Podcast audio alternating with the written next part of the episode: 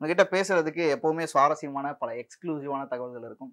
அந்த வகையில இன்னைக்கு யார்கிட்ட இருந்து ஆரம்பிக்கலாம் அப்படின்னு சொல்லி ஒரு பெரிய யோசனையோட வந்தேன். முதல்ல நம்ம சூப்பர் ஸ்டார் அப்படின்னு சொல்லப்படுற ரஜினிகாந்த் அவர்கள் பெரிய சர்ச்சை கூட ஆரம்பிச்சது. அந்த சர்ச்சைக்கு ஒரு முதல் தொடக்கமே நீங்க தான் அப்படின்னு கூட சொல்லலாம். ஆக்சுவலாக அந்த சர்ச்சைக்கு பிறகு அதுக்கு ஒரு முற்றுப்புள்ளி வைக்கிற விதமாக ஜெயிலர் படம் அமைஞ்சிருக்கும் அப்படின்றத பற்றி டீட்டெயில் சொல்ல முடியுமா? அதாவது நீங்கள் கேட்குறது வந்து இப்போ ஜெயிலர் படம் வந்து ஒரு மிகப்பெரிய வெற்றி அடையுமா அப்படின்னு கேட்குறீங்க வெற்றி அடைந்தால் அந்த படம் மிகப்பெரிய அளவில் வந்து வசூல் பண்ணும். வசூல் பண்ணால் அவர் மீண்டும் ரஜினி தானே சூப்பர் ஸ்டாராக இருக்க முடியும் அப்படிங்கிறத உங்களுடைய கேள்வியை நான் புரிஞ்சுக்கிறேன். ஆனால் நம்ம வந்து அந்த பேட்டியில் ரஜினி வந்து முன்னாள் சூப்பர் ஸ்டார் விஜய் இன்னால் சூப்பர் ஸ்டார் அப்படின்னு நான் சொன்னதுக்கு காரணம் ஒரு படத்தின் வெற்றி அல்லது ஒரு படத்தின் தோல்வி வந்து காரணம் இல்லை. ரஜினி நடித்த பல படங்களுடைய வசூல் வந்து குறைஞ்சிக்கிட்டே இருக்குது விஜய் நடித்த பல படங்களுடைய வசூல் அதிகமாகிட்டே இருக்குது அப்படிங்கிற அடிப்படையில் தான் அந்த ஒப்பீட்டையே நம்ம சொன்னோம்.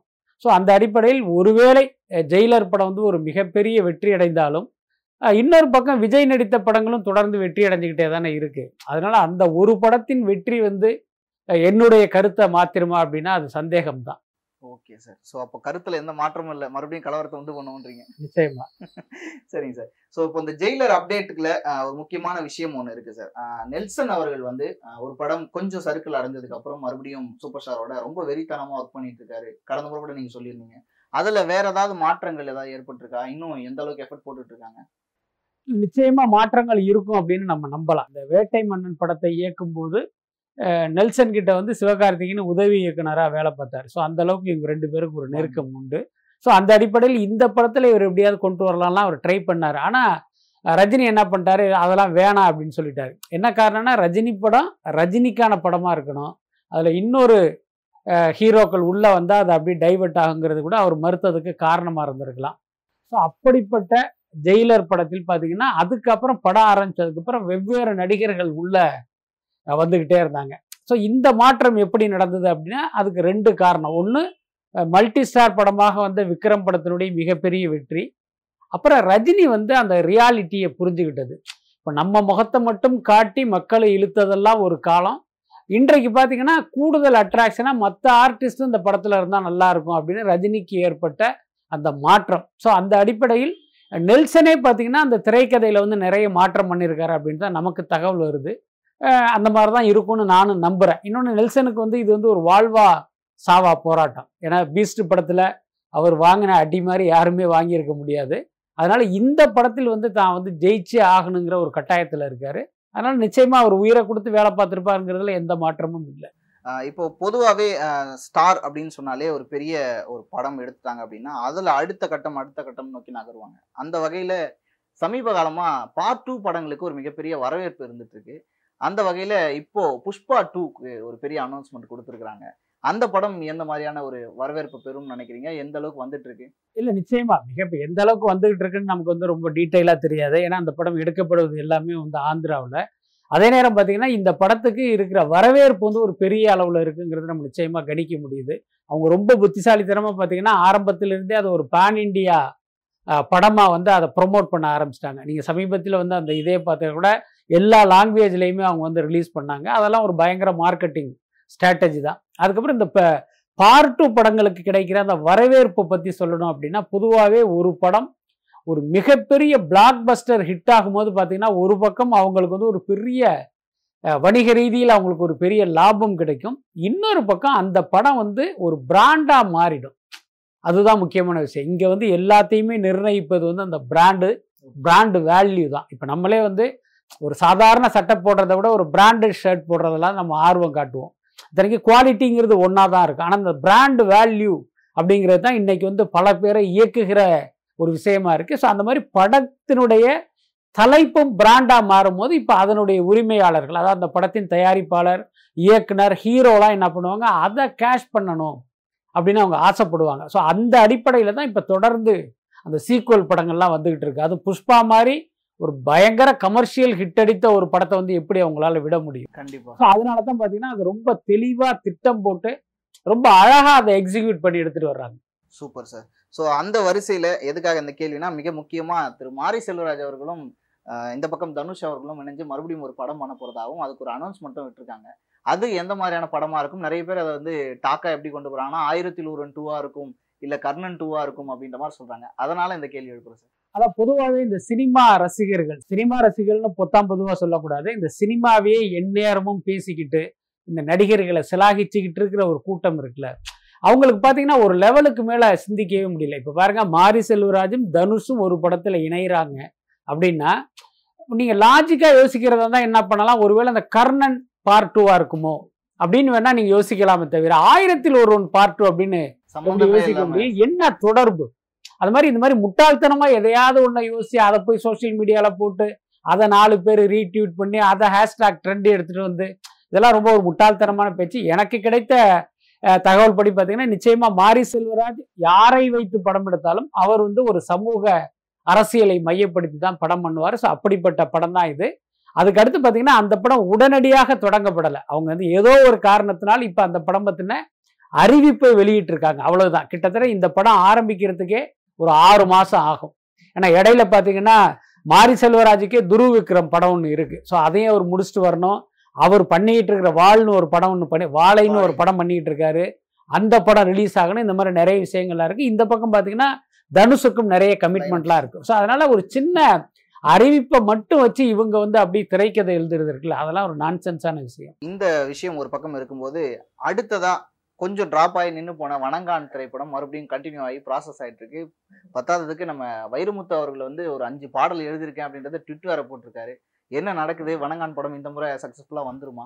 சக்சஸ்ஃபுல்லா வந்துருமான்னு தெரியாது. ஆனா பாத்தீங்கன்னா அந்த படத்தினுடைய படப்பிடிப்பு பரபரப்பா போயிட்டு இருக்கு சூர்யா தயாரிப்பாளரா சூர்யா ஹீரோவாக இருக்கும்போது பாலா வந்து அதை சரியா பயன்படுத்திக்கல. என்ன காரணம்னா இந்த பையனுக்கு நம்ம கொடுத்த லைஃப் தானேன்னு ஒரு சின்ன அலட்சியத்தில் அந்த வாய்ப்பு வந்து அவர் வந்து கோட்டை விட்டார். இப்போ பார்த்தீங்கன்னா அந்த படத்தை அவரே தயாரிக்க வேண்டிய ஒரு சூழலில் இருக்காரு.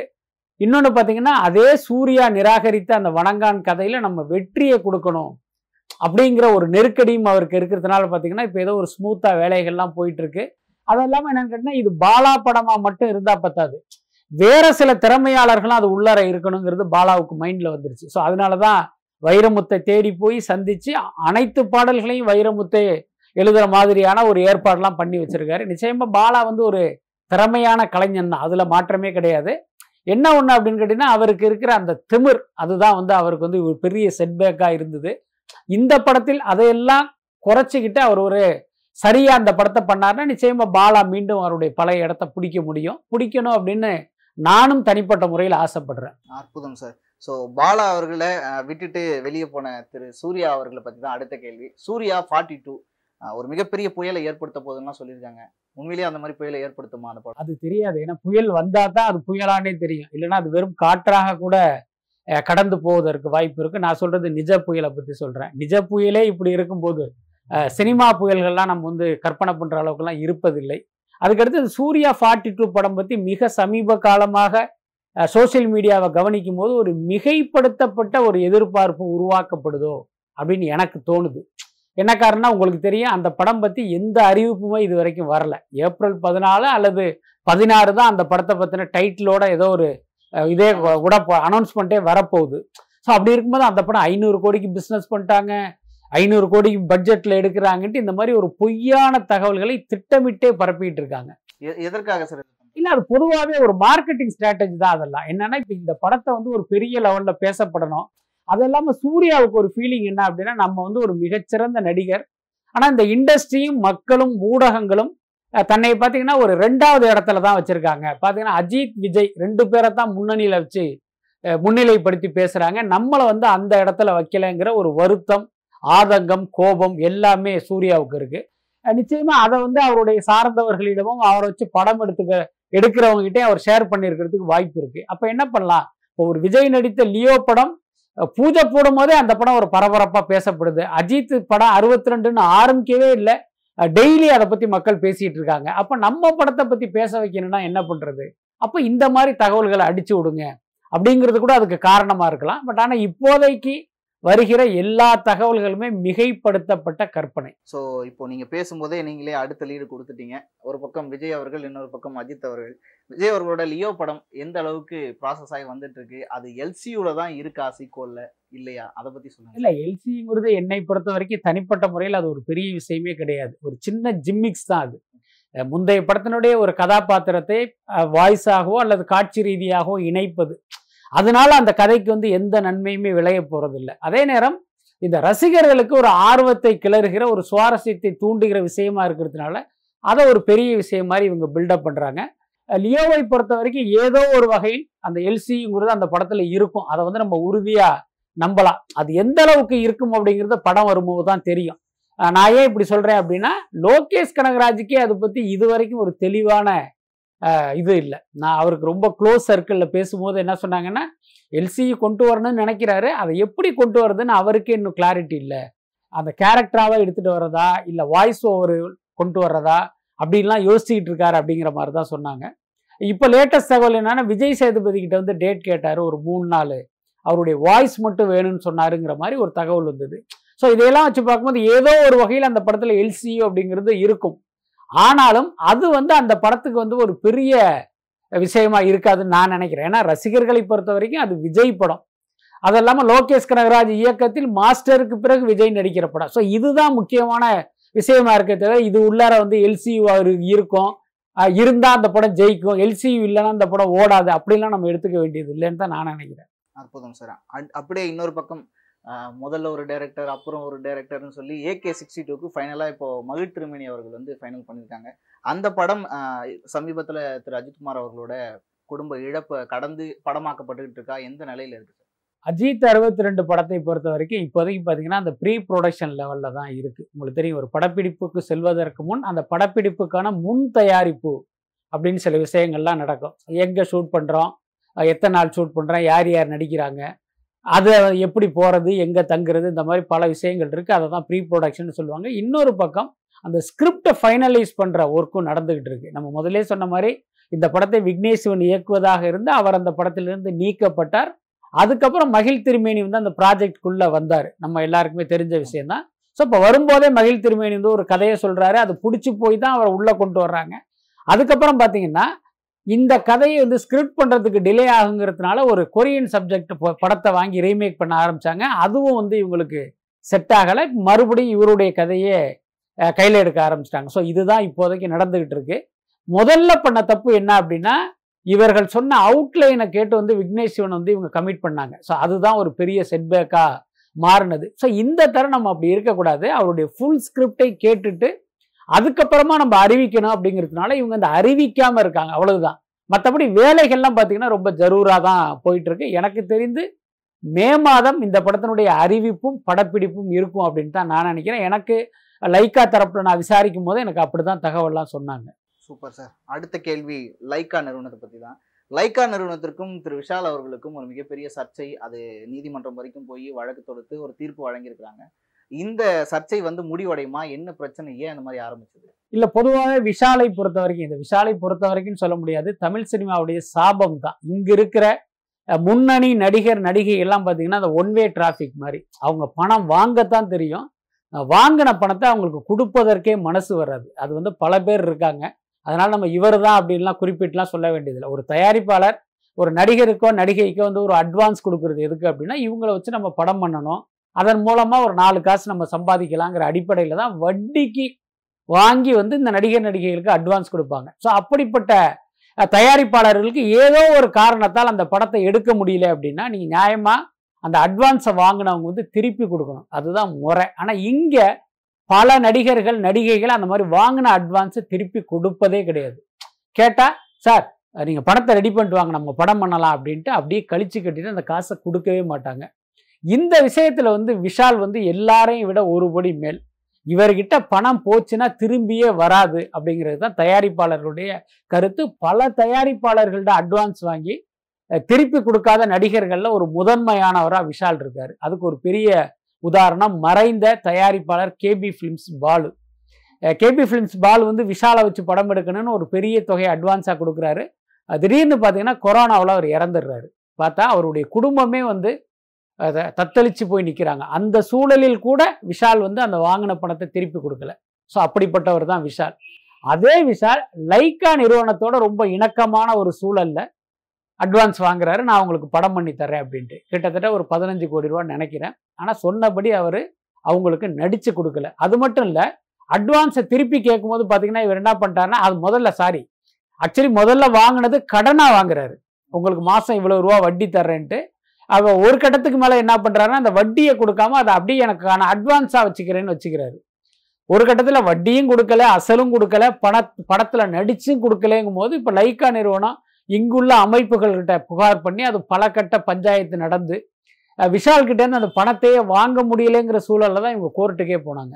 ஆனால் பொதுவாகவே நீங்கள் கவனிச்சிங்கன்னா தெரியும் விஷாலுடைய வழக்கு ஹைகோர்ட்டுக்கு போச்சுன்னா விஷாலுக்கு தான் வெற்றி கிடைக்கும். கடந்த காலங்களில் பல வழக்குகளில் இது நம்ம கண் கூட பார்த்துருக்கேன். ஆனால் இந்த முறை விஷாலுக்கு எதிரான ஒரு தீர்ப்பு வந்திருக்கு. ஆனால் இப்போவும் கூட விஷால் வந்து பார்த்தீங்கன்னா கோர்ட்டு உத்தரவுப்படி லைக்காவுக்கு கொடுக்க வேண்டிய பணத்தை கொடுப்பாரா அப்படிங்கிறதே டவுட்டு தான். இப்போ லைக்காவுடைய மனநிலை என்னென்னா இப்போ விஷால்கிட்டேருந்து பணத்தை வாங்க முடியலன்னா வேறு வழியே இல்லை. அவர் டேட்டையாவது வாங்கி நம்ம அவரை வச்சு படம் பண்ணிடுவோங்கிற அளவுக்கு அவங்களே வந்திருக்காங்களாம். இதுதான் நிலவரம். இப்ப வந்து விடுதலை பத்து தலை வசூல் பற்றி ஒரு பெரிய டாக் போயிட்டு இருந்துச்சு. நீங்களும் அவங்க சொல்ற மாதிரி அவங்க தரப்புல இருந்து சொல்ற மாதிரியான உண்மைகள்லாம் எதுவும் கிடையாது வசூல் இல்லைன்னு சொல்லிட்டு வரீங்க. அப்புறம் எதுக்கு தான் சார் அந்த வசூல் வந்து அதிகப்படுத்தி சொல்றாங்க? அதனால இன்கம் டேக்ஸ் ரைட் வராதா உங்களுக்கு? ஆ, அதுதான் ஒரு நல்ல கேள்வி தான் இது. சில வருடங்களுக்கு முன்பெல்லாம் எப்படி இருக்கு தெரியுமா? எங்களை போன்ற பத்திரிகையாளர்லாம் போகும்போது என்ன பண்ணுவாங்க அப்படின்னா சார் நம்ம படத்தோட பட்ஜெட் இவ்வளவு தான் நீங்கள் படி ஜாஸ்தி போட்டுறாதீங்க சார். ஐடி ரைடு வந்துடும் அப்படின்னு பயப்படுவாங்க. அப்புறம் நம்ம படத்தினுடைய வசூல் வந்து இவ்வளவு தான் சார். ஆனால் இவ்வளவுன்னு போட்டுறாதீங்க சார். பாதி கம்மியாக போடுங்க அப்படின்லாம் தயாரிப்பாளர்கள் நம்மக்கிட்ட சொல்லுவாங்க. என்னென்னா உண்மையான தொகை அல்லது ஒரு மிகைப்படுத்திய தொகையை போட்டால் ஐடி ரைடு வந்துடும் அப்படிங்கிற அச்சம் வந்து தயாரிப்பாளர்கள்ட்ட எல்லா கட்டத்திலையும் என்ன இருந்தது.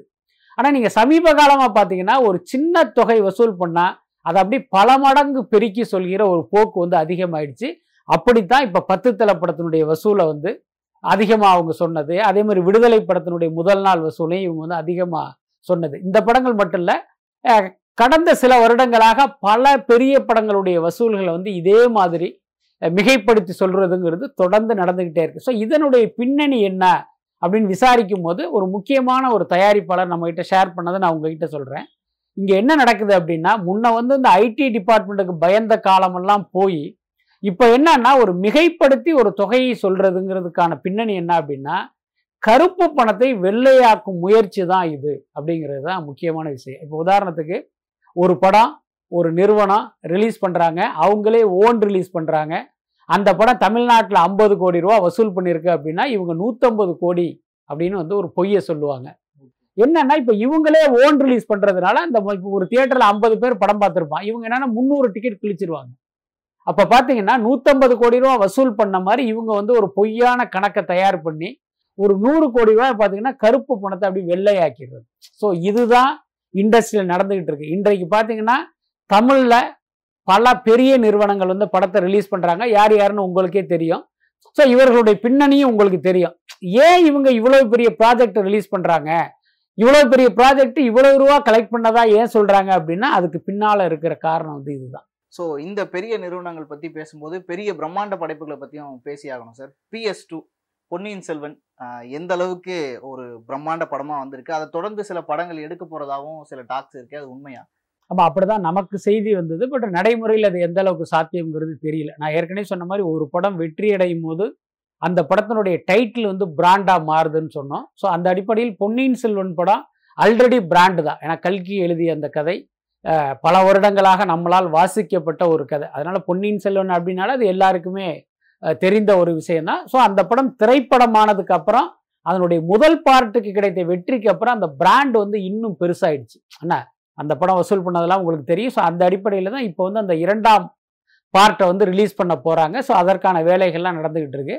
இப்போ இவங்க என்ன பிளான் பண்ணுறாங்க அப்படின்னா ஒரு முதல் பாக மாதிரியே இந்த ரெண்டாவது பார்ட்டும் ஒரு மிகப்பெரிய வெற்றி அடைந்தால் நம்ம ஏன் இதை அப்படி லூஸில் விடுவானே? அடுத்தடுத்த பார்ட் எக்ஸ்டெண்ட் பண்ணலாமேங்கிற மாதிரி அவங்களுக்கு ஒரு தாட் வந்திருக்கு.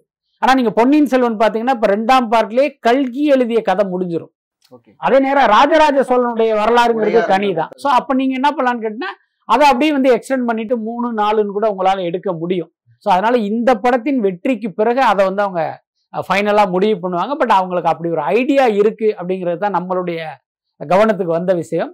அதுக்கப்புறம் பார்த்தீங்கன்னா அப்படியே இந்த படத்தை மூணு நாலுன்னு எடுத்தாலும் மணிரத்னம் வந்து உடனடியாக அந்த ப்ராஜெக்டை பண்ணுவாரா அப்படின்னா அதுக்கு வாய்ப்பு வந்து ரொம்ப கம்மி. ஏன்னா மணிரத்னத்தினுடைய அடுத்த ப்ராஜெக்ட் அப்படிங்கிறது ரெட் ஜெயின் நிறுவனத்துக்காக கமல்ஹாசனை வச்சு ஒரு படம் பண்ண போறாரு. ஸோ அதுதான் இப்போதைக்கு மணிசாருடைய அடுத்த டார்கெட்டு அதனால அந்த படத்தையெல்லாம் முடிச்சிட்டு அதுக்கப்புறம் வேணா இந்த ப்ராஜெக்ட்டுக்கு அவர் வருவதற்கு வாய்ப்பு இருக்கு.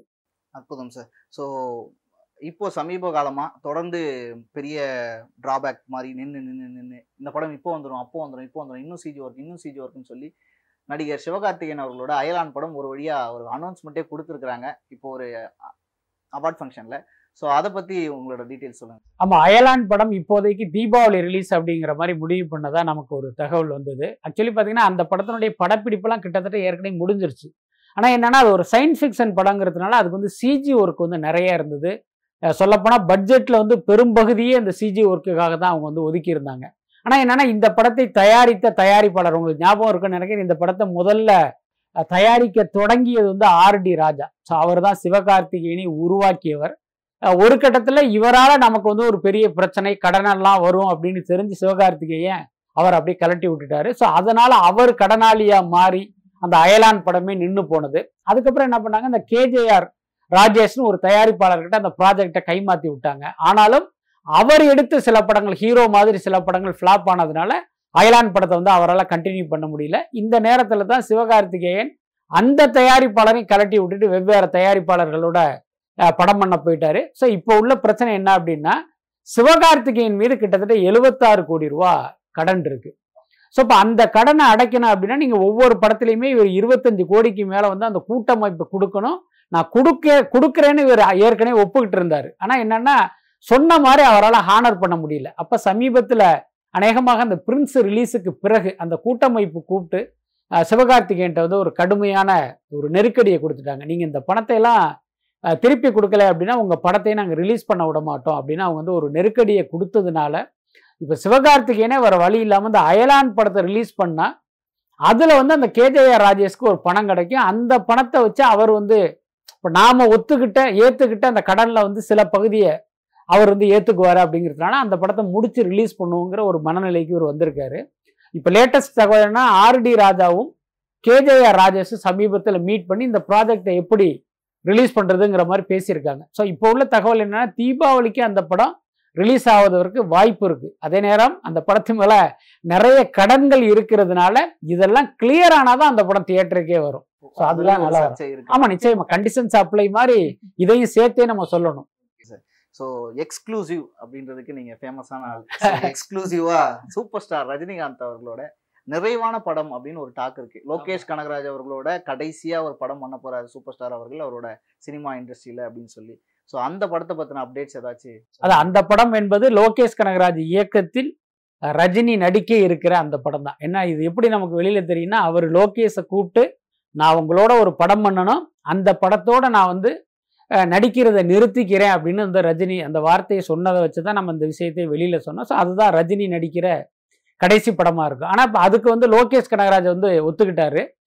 லோகேஷ்க்கு என்ன பிரச்சனை இருந்துச்சு அப்படின்னா இப்போதைக்கு லியோவுக்கு அப்புறமா மீண்டும் கமலை வச்சு ஒரு படம் பண்ணுறதா இருந்தது. அது விக்ரம் டூன்னு நீங்கள் வச்சுக்கலாம். அப்போ அந்த தகவலை அவர் ரஜினிகிட்ட சொல்லும்போது ரஜினி சொன்ன விஷயம் என்னன்னு கேட்டேன்னா இல்லை இல்லை நான் உங்களை வச்சு படம் பண்ண ஆசைப்படுறேன்னு தெரிஞ்சுன்னா அவங்க நிச்சயமாக கமல் வந்து விட்டு கொடுப்பாரு. அதை பற்றி நீங்கள் கவலைப்படாதீங்கன்னு சொல்லி லோகேஷ் கனகராஜை கன்வின்ஸ் பண்ணி அதை அந்த பேச்சுவார்த்தையெல்லாம் நடந்தது. ஆனால் இப்போ என்னென்னா லோகேஷ் கனகராஜ் ஓகே ரஜினி ஓகே. இப்போ யார் தயாரிப்பாளர் அப்படிங்கிறது தான் இப்போதைக்கு உள்ள பிரச்சனை. இதுக்கு இடையில பார்த்தீங்கன்னா லலித். இப்போ லியோ படத்தை தயாரிச்சுக்கிட்டு இருக்கிற லலித்தை வந்து அந்த படத்தை தயாரிக்க வைக்கலாங்கிறது லோகேஷ் உடைய எண்ணம். என்ன காரணம்னா மாஸ்டர் ஏற்கனவே அவர் தயாரிப்பில் பண்ணியிருக்காரு. இப்போ லியோவும் அவருடைய தயாரிப்பில் பண்ணுறாரு ரெண்டு பேருக்கு ஒரு நல்லுறவு இருக்குது இன்னொரு பக்கம் அனிருத்தும் வந்து லலித்துக்கு வந்து ரஜினிகிட்ட வந்து பேசியிருக்காரு. சார் அவர் நல்ல தயாரிப்பாளர் அப்படின்ட்டு. ஸோ இவர்கள் எல்லாம் சேர்ந்து லலித்தை முன்னிறுத்துறாங்க. இன்னொரு பக்கம் பார்த்தீங்கன்னா லோகேஷ் கனகராஜ் இயக்கத்தில் ரஜினி நடிக்க போகிறாருங்கிற தகவல் தெரிஞ்ச உடனே சன் பிக்சர்ஸ் உள்ள பூந்து இல்லை இல்லை இந்த படத்தை நாங்கள் பண்ணுறோங்கிற மாதிரி அவங்களும் கேட்டுக்கிட்டு இருக்காங்க. இப்போ ரஜினி என்ன முடிவெடுக்க போகிறாருங்கிறது தெரியல. இதில் இன்னொரு கூடுதல் தகவல் என்னென்னா லோகேஷ் கனகராஜை வச்சு படம் பண்ணணும்னு இந்திய அளவில் உள்ள மிகப்பெரிய பட நிறுவனங்கள்லாம் காத்துக்கிட்டு இருக்கு.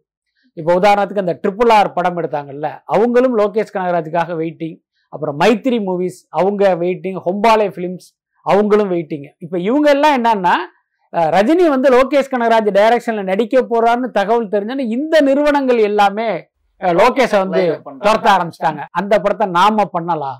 இதுல பெரிய இன்ட்ரெஸ்டிங்கான விஷயம் என்னன்னா ரஜினி வந்து லோகேஷ் கனகராஜுக்கு கோட் பண்ணது வந்து உங்களுக்கு ஒரு முப்பத்தஞ்சு கோடி ரூபாய் சம்பளம் வாங்கி தர்றேன்னு சொல்லி தான் அவரை கன்வின்ஸ் பண்ணது. ஆனா இப்ப ஹொம்பாலே மைத்திரி எல்லாம் என்னன்னு கேட்டீங்கன்னா உங்களுக்கு ஐம்பது தர்றேன் அறுபது தர்றேன்னு அவங்க ஒரு பக்கம் ஏலம் போட்டுக்கிட்டு இருக்காங்க. இப்போ ஸோ இந்த சூழலில் லோகேஷ் கனகராஜ் என்ன முடிவெடுக்க போறாருங்கிறது தெரியல. ரஜினி என்ன முடிவெடுக்க போறார் அப்படிங்கிறது ரஜினிக்கு தான் தெரியும். ஏன்னா அதை நம்ம கணிக்க முடியாது. எந்த தயாரிப்பாளருக்கு இல்ல இல்ல ரஜினியை பொறுத்த வரைக்கும் என்னன்னா ஒரே ஒரு விஷயம் தான் நான் வந்து நூறு கோடிக்கு மேல சம்பளம் வாங்குறேன். என் சம்பளத்தை குறைக்காம கரெக்டாக கொடுக்கணும். அந்த கெப்பாசிட்டி அந்த தயாரிப்பாளருக்கு இருக்கணும். அப்புறம் நம்மளை வச்சு படம் எடுத்தால் அந்த படம் ஒரு இரநூத்தம்பது கோடி இரநூறு கோடி பட்ஜெட் ஆகும். அந்த பணத்தை போட்டு படம் இருக்க படம் எடுக்கிற அளவுக்கு அவருக்கு வந்து ஒரு கெப்பாசிட்டி இருக்கணும். ஸோ ரெண்டு தான் ரஜினி பார்ப்பாரு அது ரெண்டுமே இவ்வளவு நாள் சன் பிக்சர்ஸுக்கு மட்டுமே இருக்கிறதா ரஜினி நினைச்சாரு.